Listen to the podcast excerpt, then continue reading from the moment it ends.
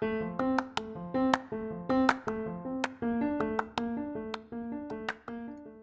semua, gue ACPP. Terima kasih telah mengklik podcast gue. Semoga bermanfaat.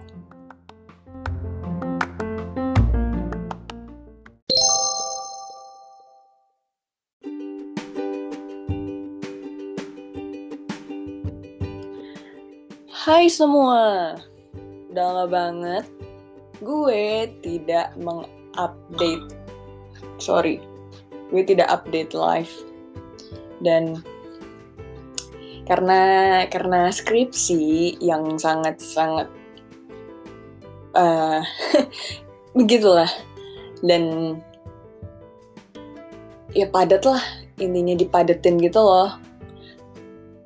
Pokoknya ya gitu dah nah sekarang ini gue mau ngasih kabar baik. Ya dan doain aja terus.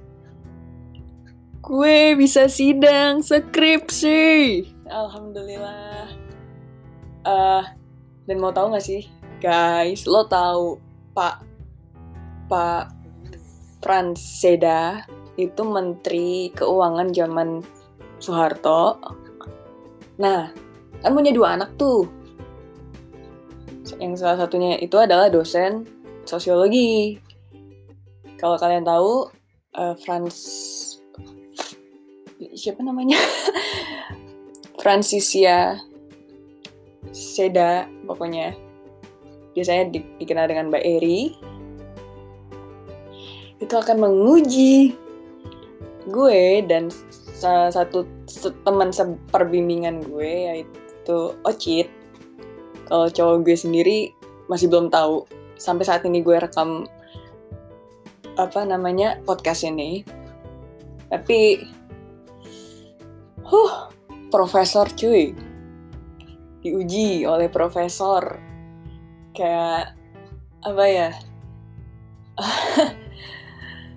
Uh, sebenarnya kalau untuk masalah sidang sendiri ya gue tuh sebenarnya udah sidang tuh udah dua kali. Sidang pas SMP sidang karya tulis. Iya ece ece ece-ece lah kalau gue ngeliatnya sekarang ya. Tapi pas SMP tuh susah loh. Apalagi gue ngambil soal ginjal. Gila ginjal cuy kedokteran obat-obatan. Pengaruh obat-obatan terhadap apa ginjal itu ya jadi disfungsi lah ginjalnya gitu kan terus alhamdulillah gue dapet karya tulis terbaik saat itu. Gue presentasi. Ketika wisuda gue presentasi. Dan diuji langsung oleh dokter. Gue lupa tuh dokter apa. Intinya diuji langsung sama dokter dan di depan para orang tua dan dan siswa semua teman-teman gue kayak woi. Itu achievement tertinggi gue sih dalam bidang public speaking dalam bidang tulisan ya walaupun ya masih Wikipedia masih ya gitulah anak SMP gimana sih Nah, kemudian SMA. SMA juga karya tulis. Lab School tuh juga ada karya tulis kan. Dan gue ambil tentang jantung sekarang. Jantung. Tapi karena jantung susah. Apa ya? Karena kalau misalkan menggunakan objek manusia itu nggak bisa kan. Ya susah lah SMA gimana coba ngetesnya. Soalnya gue waktu itu pengaruh kopi gitu. Pengaruh kopi terhadap jantung. Gitu deh. Nah, sekarang karena gue loncat dari kedokteran, dari biologi ke sosiologi, ya nggak apa-apa. Tentang jalan tol. Tapi pas, sorry, kalau loncat sih. Pas lab school itu gue deg-degannya minta ampun karena ada guru biologi yang killer. Baik sih, cuman ya pernah ada suatu kejadian kaksel lah ke kelas Axel dan itu bikin uh tegang banget bener yang wah ini killer gitu kan. Tapi tapi ternyata pada akhirnya baik gitu. Nah pas pas di sidang itu gue kena tuh gue kena gue gue sampai disuruh ambil kopi bubuk kopi ke di mejanya gurunya di, di meja guru di di ruang guru. Di mejanya dia ngambil kopi terus gue disuruh lihat kom, apa komposisinya kayak gitu gitu terus ya udah kira revisi ya revisi-revisi aja gitu kan. Nah terus sekarang sidang menurut gue nih yang sidang benernya ya. Kalau kemarin tuh ya kayak presentasi presentasi presentasi aja cuman tetap sidang sih gimana ya? Dengan orang yang dengan gue yang orang memang nggak bisa yang susah banget public speaking. Sidang tuh bener-bener yang momok momok banget buat gue bener yang ih serem banget ya Allah. Bukan sidang deh bahkan presentasi di kelas aja gue tuh deg-degan kayak deg-degan banget parmu itu presentasi kelompokan juga gue juga deg-degan. Nah ini sekarang gue sidang sendirian di depan profesor. Ya walaupun online sih itu rada melegakan untuk gue ya. Iya sedikit thanks to corona but not thanks juga gimana ya? Ya gitu deh.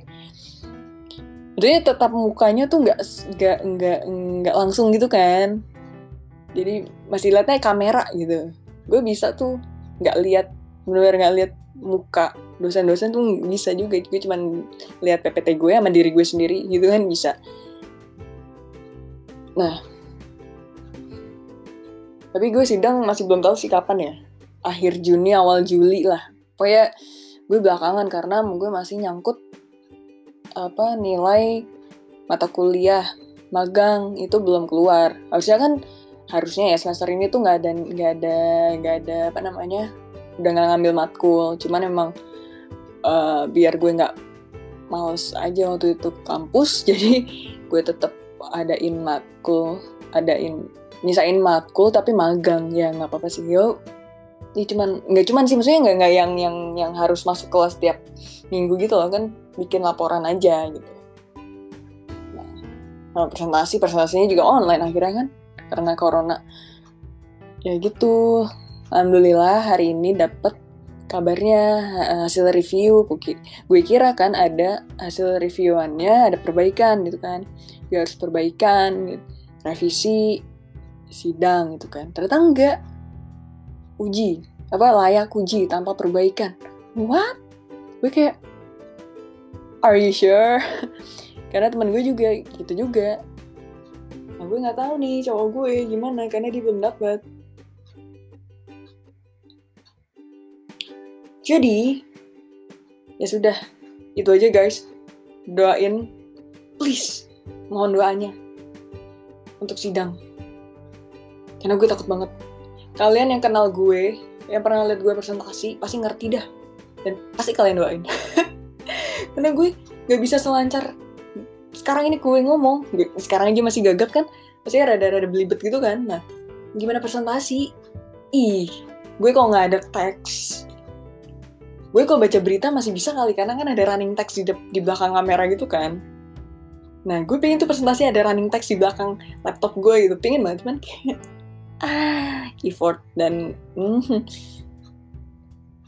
maksudnya cuma buat buat gue ngomong gitu kalau untuk jawab pertanyaan sidang ya ya pasti buka buka buka apa buka skripsinya lah. Cuman untuk ngomongnya itu loh gue suka belibet kosong blank. Kalau nggak ngeblank gue terlalu belibet belibet ruwet. Terus lama akhirnya padahal kan batas waktu presentasi hanya 10 menit. Bayangin 10 menit eh 10 menit 15 menit sih? 10 menit sih saya ingat gue 10 menit. Nah padetin, jelasin skripsi lo yang berhampir ratus gue berapa halaman ya? Gue 90-an halaman dah termasuk daftar pustaka sama abstrak sama daftar isi gitu kan. Itu 90 apa 80-an ya? Pokoknya 80 90 lah gue lupa. Ya pokoknya gitu. Jadi sekarang gue tinggal terus membaca skripsi gue bener-bener sampai bisa di luar otak tuh skripsi kalau bisa tuh bener gue gue gue hatamin banget terus gue bikin slide PPT-nya yang simple, minimalis dan padat singkat, padat dan jelas gitu. Kalau ada yang mau ngasih tips gue presentasi sidang, boleh banget hubungin gue. ah please help me. Oh my god. Ya udah sih. Abis ini kayak gue pengen bacot soal isu yang sekarang lagi hangat. Kayak Black Life, Black Life, Black Life, Life Matters, kemudian gender, feminism. It's it's all about sociology. Oh my god, sosiolog itu belajarnya begituan cuy. Sosiolog itu belajarnya gituan. Nah, memang gue itu gue tuh senangnya sebenarnya memang infrastruktur ya pemerintahan infrastruktur kebijakan gitu kan kayak semua semua jurusan juga pelajarin itu kayak ekonomi gitu kan pelajarin itu soal itu gitu tapi sosiologi sendiri itu sebenarnya juga mempelajari banget banget banget banget tentang rasis gender feminis sosialis marxis. Dan itu semua yang lagi diisuin sekarang kan. Dan sosiolog tuh kurang. Menurut gue tuh kurang kurang kelihatan gitu. Malah yang kelihatan tuh anak-anak HI anak-anak ekonomi anak-anak hukum.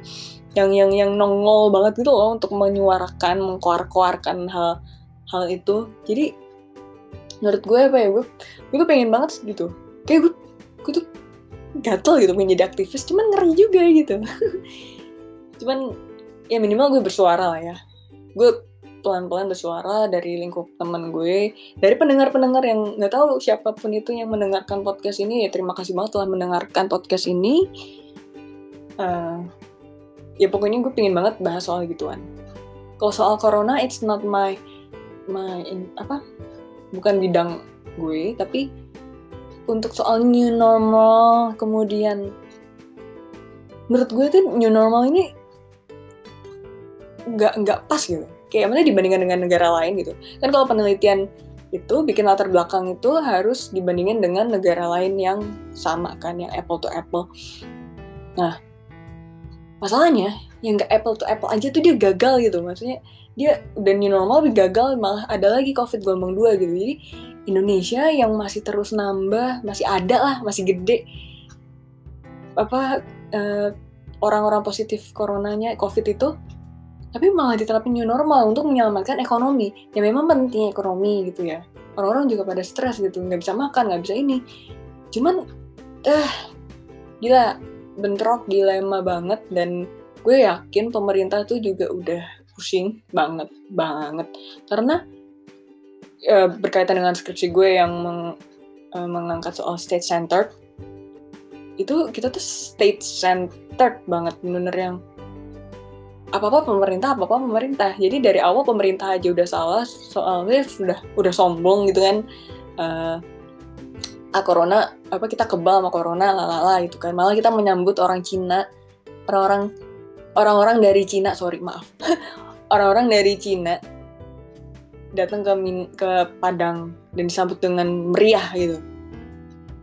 Maksudnya maksud gue adalah apa perhubungan tuh dibuka selebar-lebarnya.